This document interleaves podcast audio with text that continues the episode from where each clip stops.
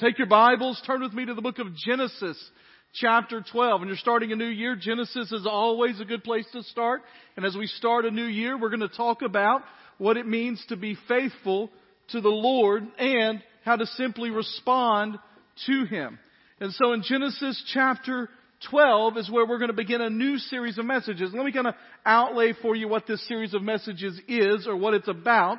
Uh, for the month of January, we're going to talk about what is one of, if it is not your most important possession.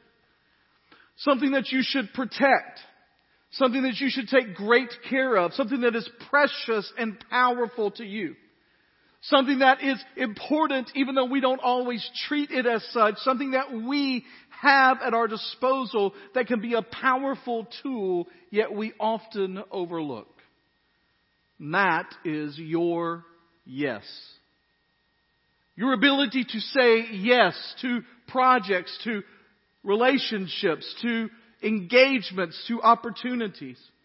Your yes is a tiny little word, but yet it is tied to your expectations, your will, and your ways. And with it, with your yes, you can open up doorways, gateways to a path that will leave you blessed by God, that will allow you to have a God life that will be blessing to you.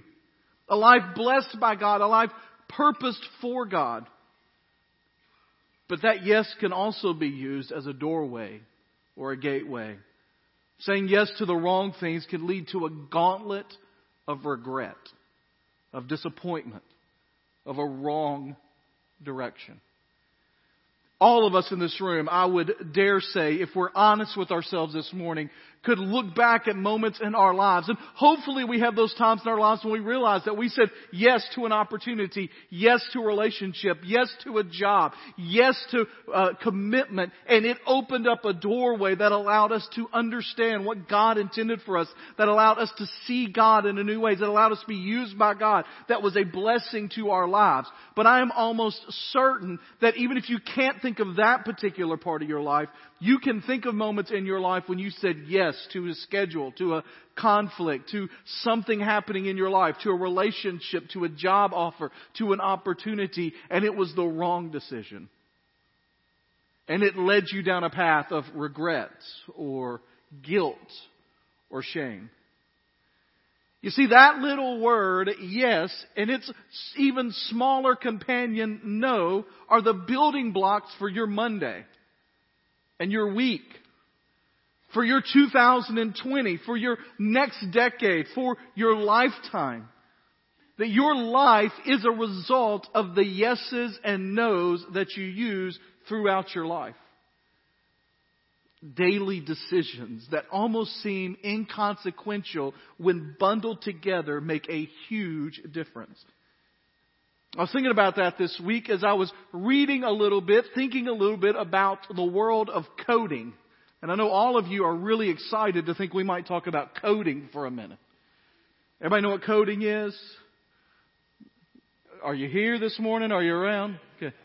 So coding, so uh, isn't it amazing how far computer stuff has come in the last 50 years?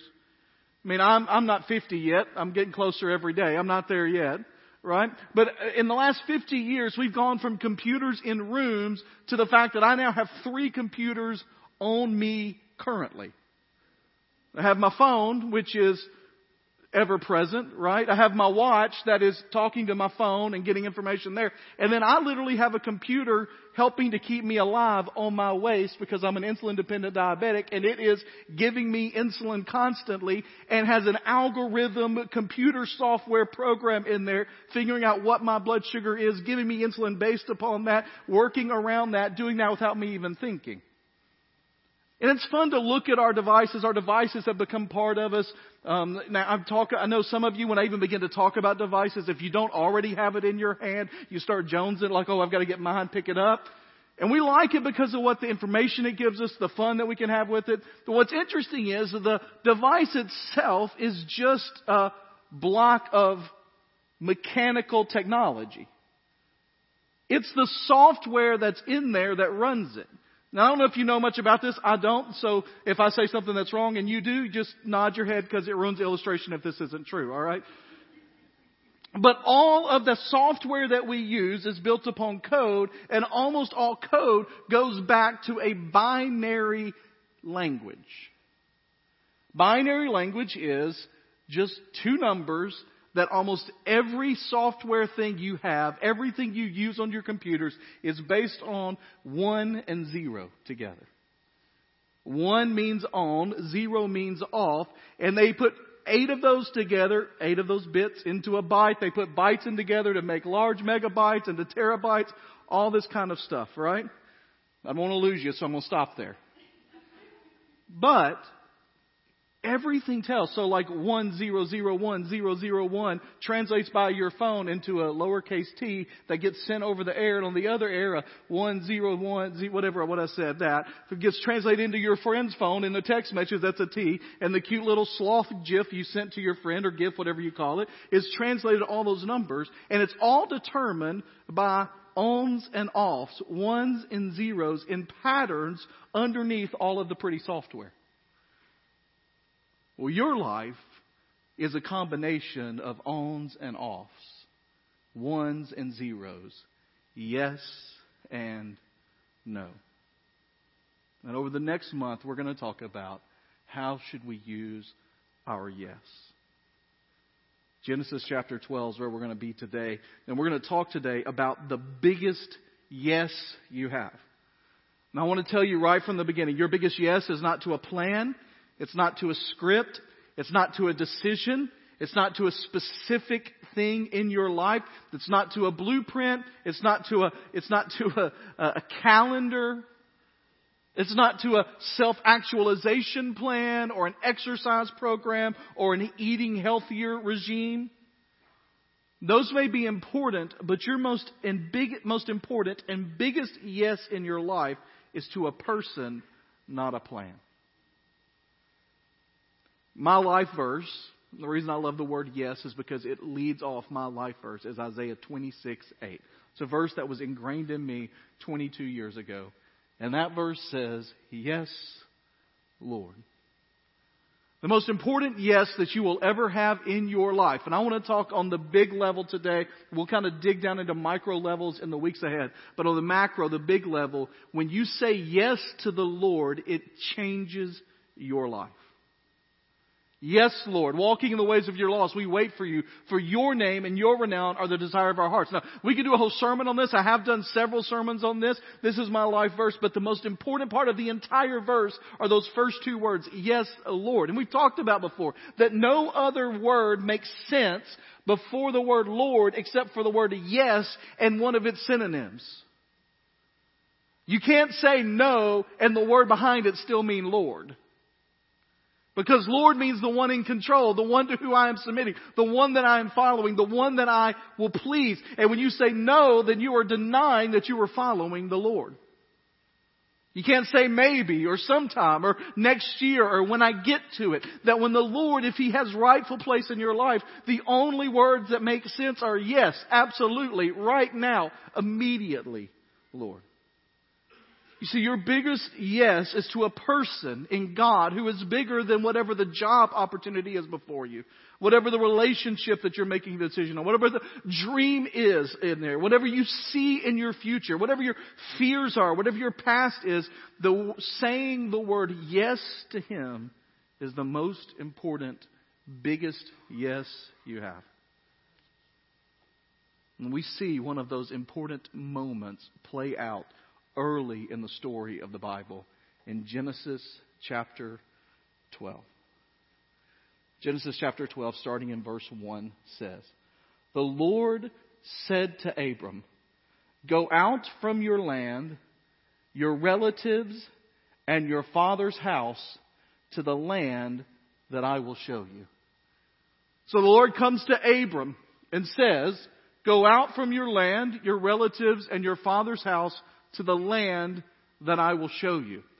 Now, if this was the first mention we have of Abram, we might kind of think that's a strange thing to stick him in here, but it's not. Now, we often act like it's the first time that he's mentioned in the Bible, but it's not the first time he's mentioned in the Bible. In fact, he is mentioned just in the verses before that, and it gives us a little background about what's happening in this situation. And I want us to think about that, and I want you to think about your life before we launch into the yes that Abram had to say. Because in the verses before this, it tells us about his father, Terah, who took his son, Abram, his grandson, Lot, who will play a part in this story, and his daughter-in-law, Sarah. And they set out together, it tells us, from the Ur of the Chaldeans to go to the land of Canaan. So Abram's family, chosen by God, has already moving towards the promised land, is already moving towards where God is calling them to go, is already in the process of going towards them. But the last verse we get before chapter 12 is, but when they came to Haran, which is not the promised land, which is on the way, but not quite there, they settled there. And it says his dad Terah lived 205 years and died there. See, when we pick up the story of Abram in chapter 12, what we have is someone who has settled for less than what God intended for him to have.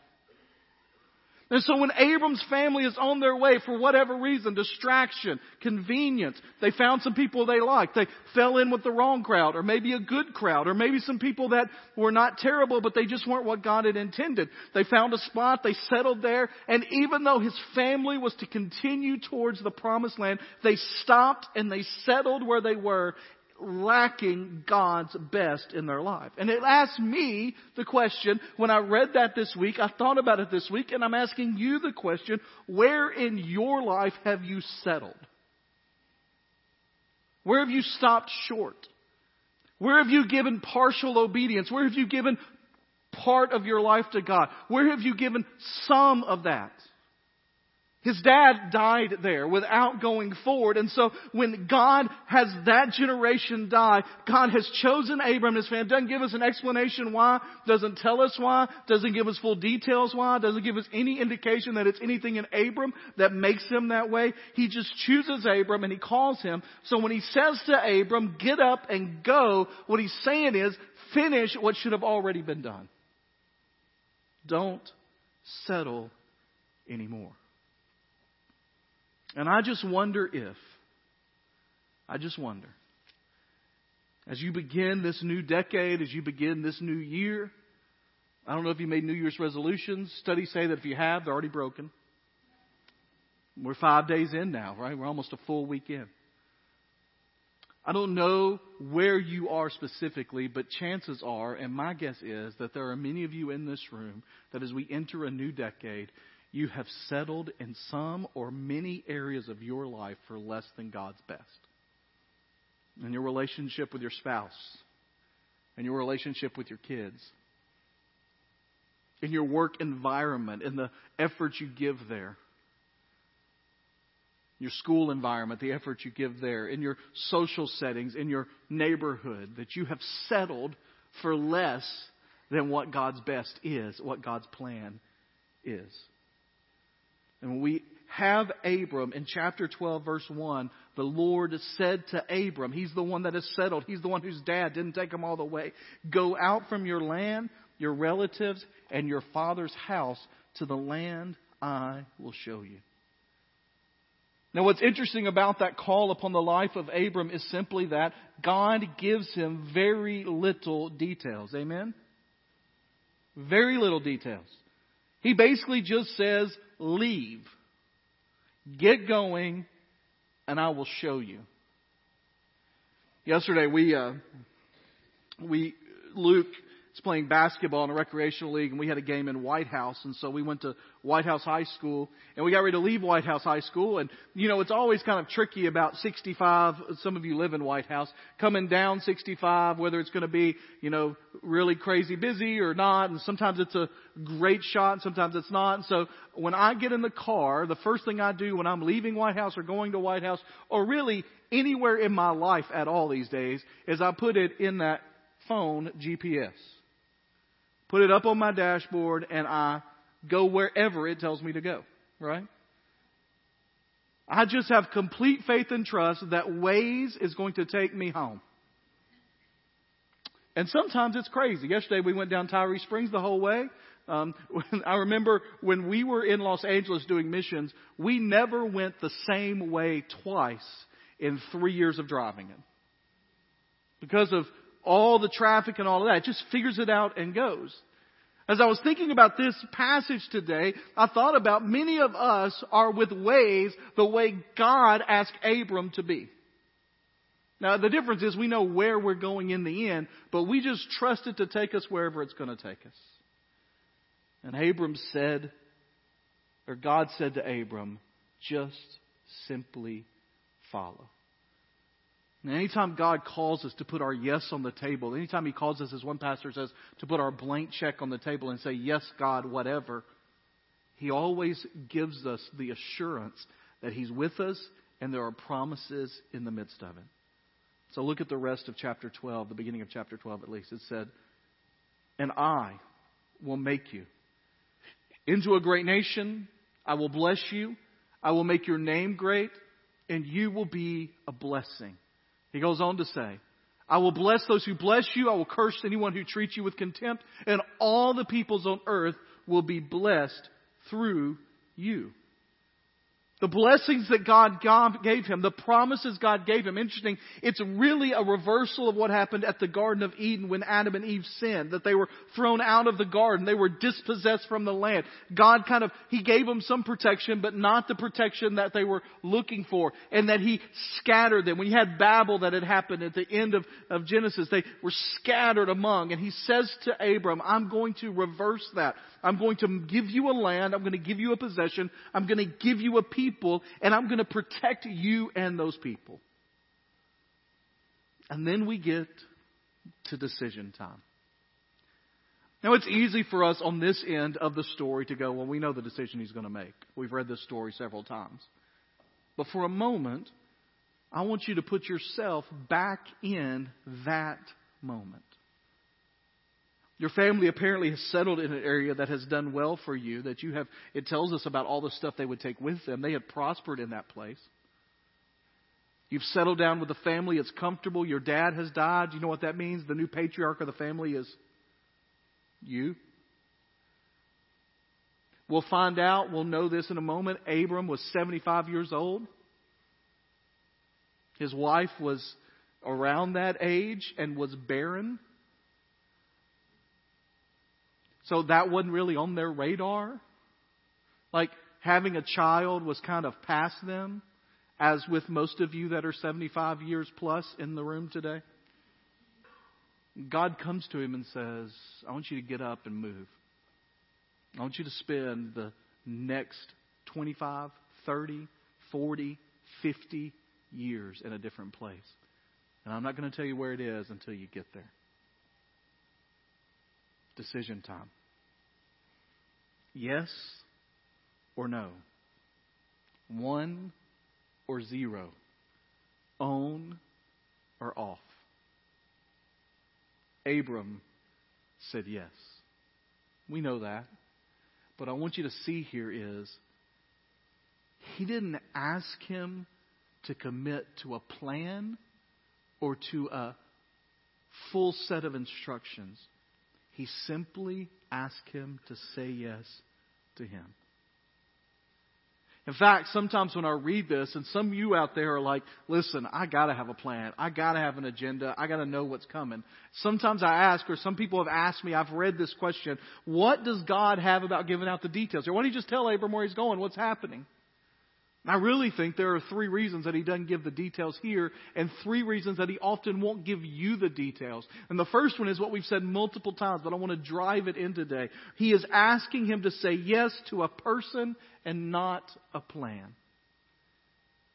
We should say yes to a person and not a plan. That when God calls us, when God asks us in our life, we are not committing to a certain agenda, to a certain path, to a certain plan, to a certain decision. We are simply committing our life to Him.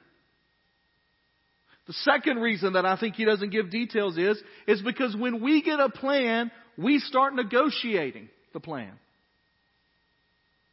Most of us in this room, if we're honest, would say that we generally like plans if we come up with them.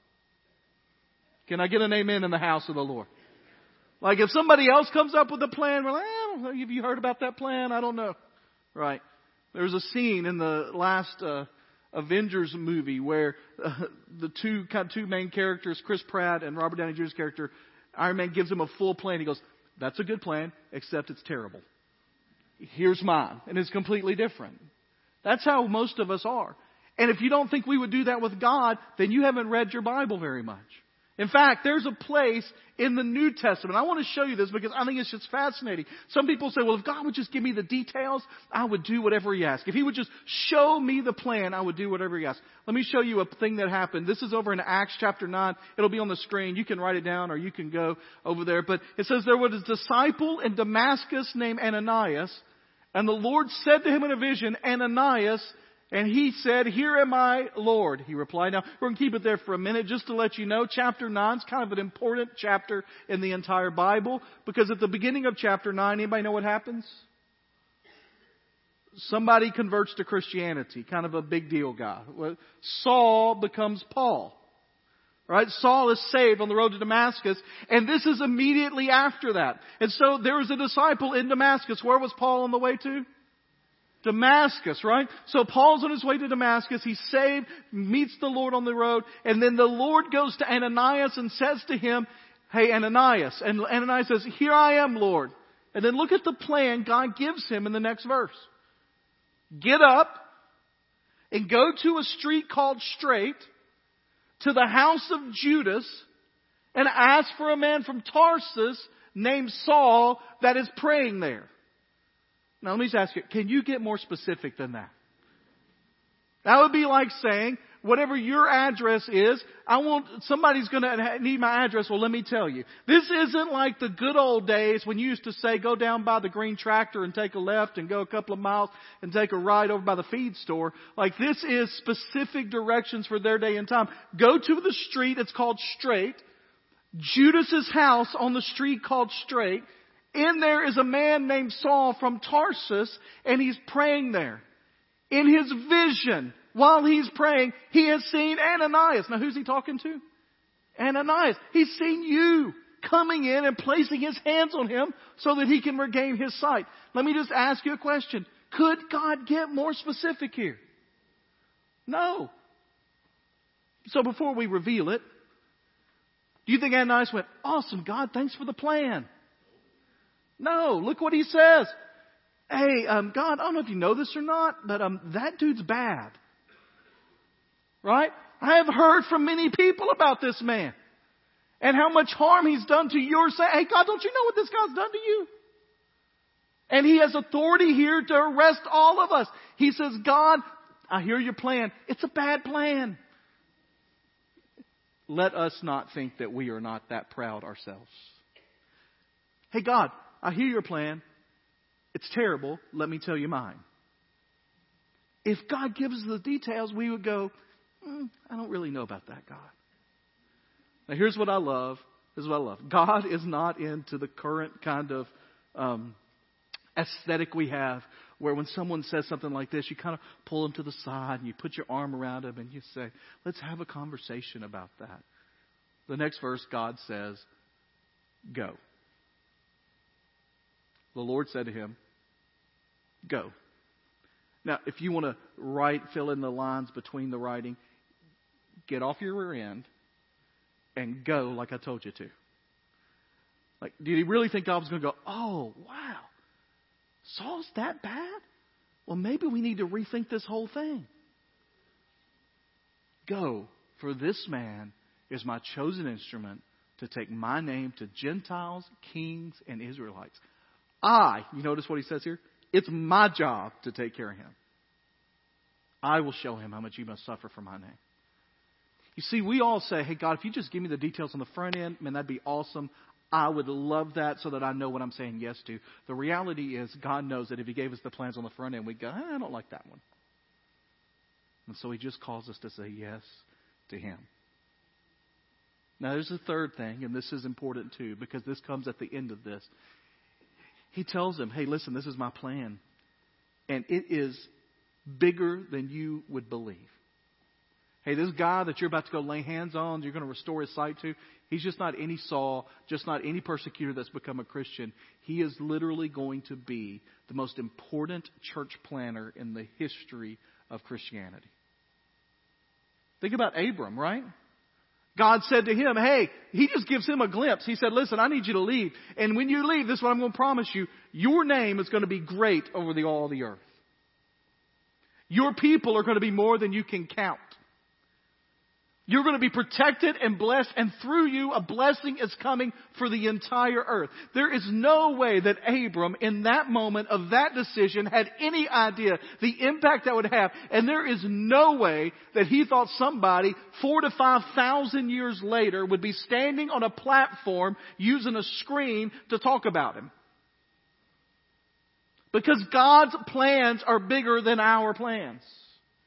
He is able to do exceedingly abundantly above what we can ask or imagine. And my guess is, if you truly say yes to God, I'm not talking about physical material blessings. I'm talking about eternal blessings that come from you and the impact of your life on the next generation or your neighbors or your family or your workplace. That if you saw what was down the road, if you say yes to God and you begin to make those yes to God decisions every day and they stack themselves on top of each other that you would be so shocked about what's at the end that it would frighten you to death. And so God says, you don't need the whole thing right now. You just need part of it. I mean, think about the ramifications of Abraham's yes.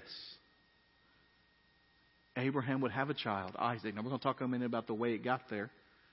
Isaac would have a child named Jacob. Jacob would have children that would become the basis for the people of God, the basis for the people of God that would give us great heroes of the faith like Moses and David and Joshua.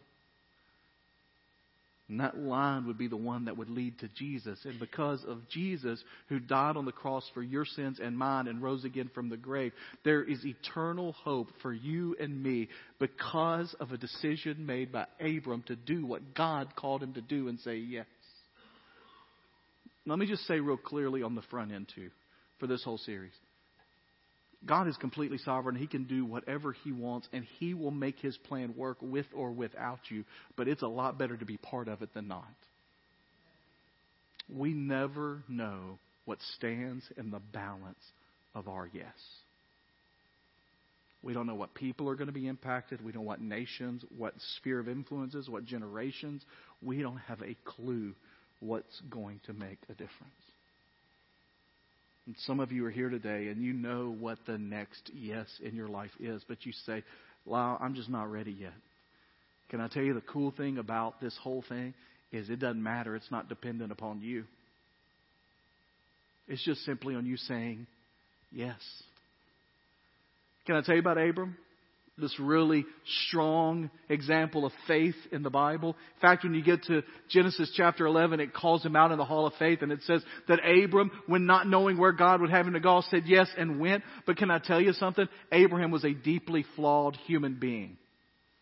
Deeply flawed. He made mistakes that you and I would look at and shocked that somebody did if they did it in our day. Even in his initial commitment to go, we see a lack of faith. It's commendable that he went. I'm not saying it's not. It is commendable that he leaves. But read again with me the rest of what it says there. It says, And Abraham, as the Lord had told him, went, and Lot went with him. Abram was 75 years old when he left Haran. He took his wife Sarah, his nephew Lot, all the possessions they'd accumulated, and the people they'd acquired in Haran, and they set out for the land of Canaan. Now let me ask you a question. In the Bible, if it repeats something within one verse, it means it's important. Why is it important that Lot went with him? Because when God calls him, he says, leave your home and your, here's what? Relatives. What is Lot? So why did he take a Lot? Because he just loved that boy so much. You know why he took a Lot? Insurance. How old is Abraham? 75. His wife is a barren. You know what that means, right? Can't have babies. God told him he was going to have descendants that he couldn't count. And Abram in his mind goes, I don't think that's going to work out, God. I better take a Lot just in case. Now, in case we think, well, that's not the reason he took him, there are other occasions throughout Abram's life when he tries to go ahead and give God, he asks God, well, Eliezer, hey, Eliezer be a good heir for me. And God says, that's not who it is. It's going to come from you. He goes, I'm just trying to help out here. Then Sarah comes to him and says, hey, listen, listen, I can't have children. It's obvious we're in our 90s now. And I, I just think this handmaiden over here would be a better choice. Now, listen, guys, if your wife ever comes to you, the answer is no on that always. Can I get an amen in the house of the Lord? Okay. And he says, okay, because we're trying to go past God's plan here. Now listen, all those decisions for Abram had massive implications. Taking Lot had massive implications. Just a couple of chapters later, actually in verse 13, they separate because they start to quabble over some things. Abram gives him the good land. Now some people look at, look at that. But some of the reason he gave him the good land is because he still thought Lot was the future of his family. In chapter 14, he has to rescue Lot from Sodom because he's gotten in such trouble. Chapters 18 and 19, his family has become so wicked that Abraham has to go save them from Sodom and Gomorrah as it's being destroyed. And you remember the story as they're walking out, the wife can't leave behind what's there and she looks back and is turned into a pillar of salt, right? And the bad things don't end there from taking Lot on this trip.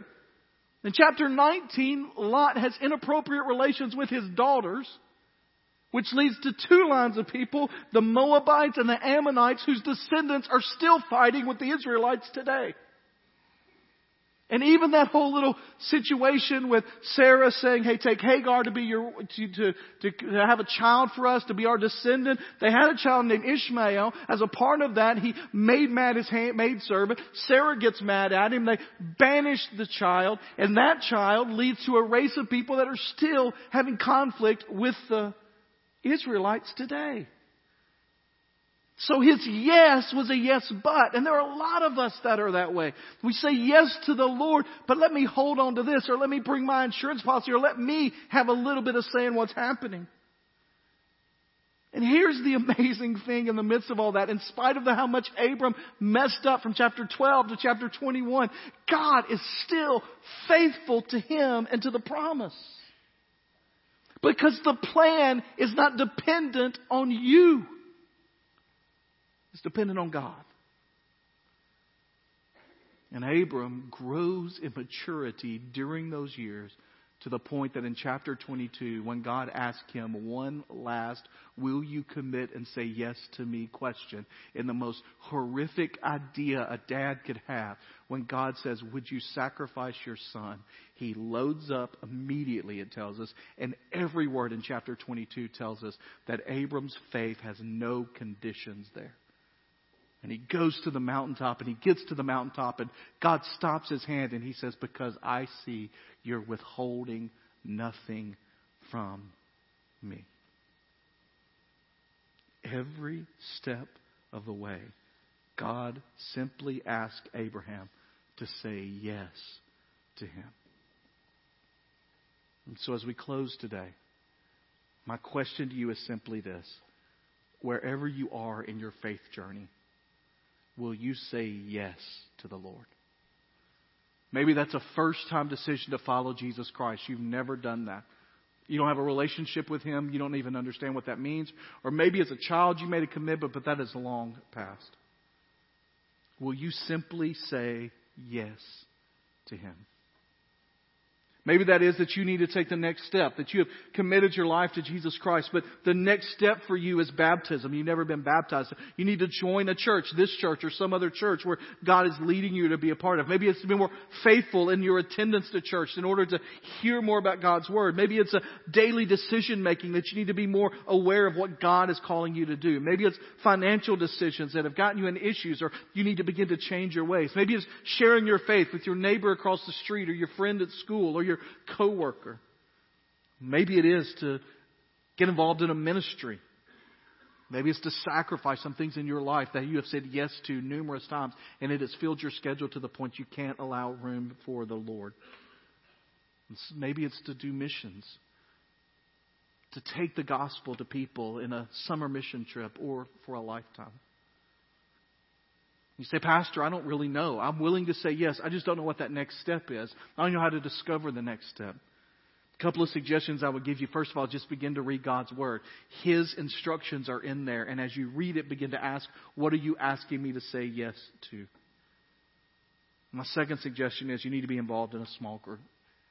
We have small groups on Sunday morning here. Sunday school classes what we call them. We have small groups that meet in homes for some, some of our age groups that serve a lot on Sunday morning, and you need to be involved in a small group. It's in community that God often speaks to us. If you're not involved in a small group, if you'd like to be involved in a Sunday school class, I want to invite you to one next week. We're starting a brand new class next week that we're going to talk about today at the luncheon. It's for people that are new or people that aren't connected to Sunday school. It's FBC DNA. I'm going to teach it with Jeff Kelly, and we're going to talk through what our church is and about. Now, if you're in a Sunday school room, stay there. If you're in Sunday school class, stay there. Go to that. But if you haven't connected yet, it's a great place. And then I want to tell you, and I mean this, I want to give an endorsement to something that's starting Wednesday night, and I mean it completely. One of the best things in my life that helped me to begin to focus in on what God is calling me to do is a study called Experiencing God. And this Wednesday night at 6 o'clock, we are, as a church, going through that. We're going to have three groups. That's where we're going to start. If we have tons of people show up, we'll start more groups. We'll have bigger. We wanted to be able to have intimate conversations in those. We're having a group for women only, so women can go be a part of that. We have a group for men only, and so men can go and be a part of that. And then we're going to have a co-ed group for whoever wants to kind of be a part of that, an open group. It's going to be led by great individuals in our congregation that are passionate about following the Lord, and we're going to discover together what it means to experience God and really to know and do the will of God, to know what to say yes to. So I invite you, if you're looking out and saying, What's my next yes? then I would invite you to come and to find what God is saying to you. Let's pray together.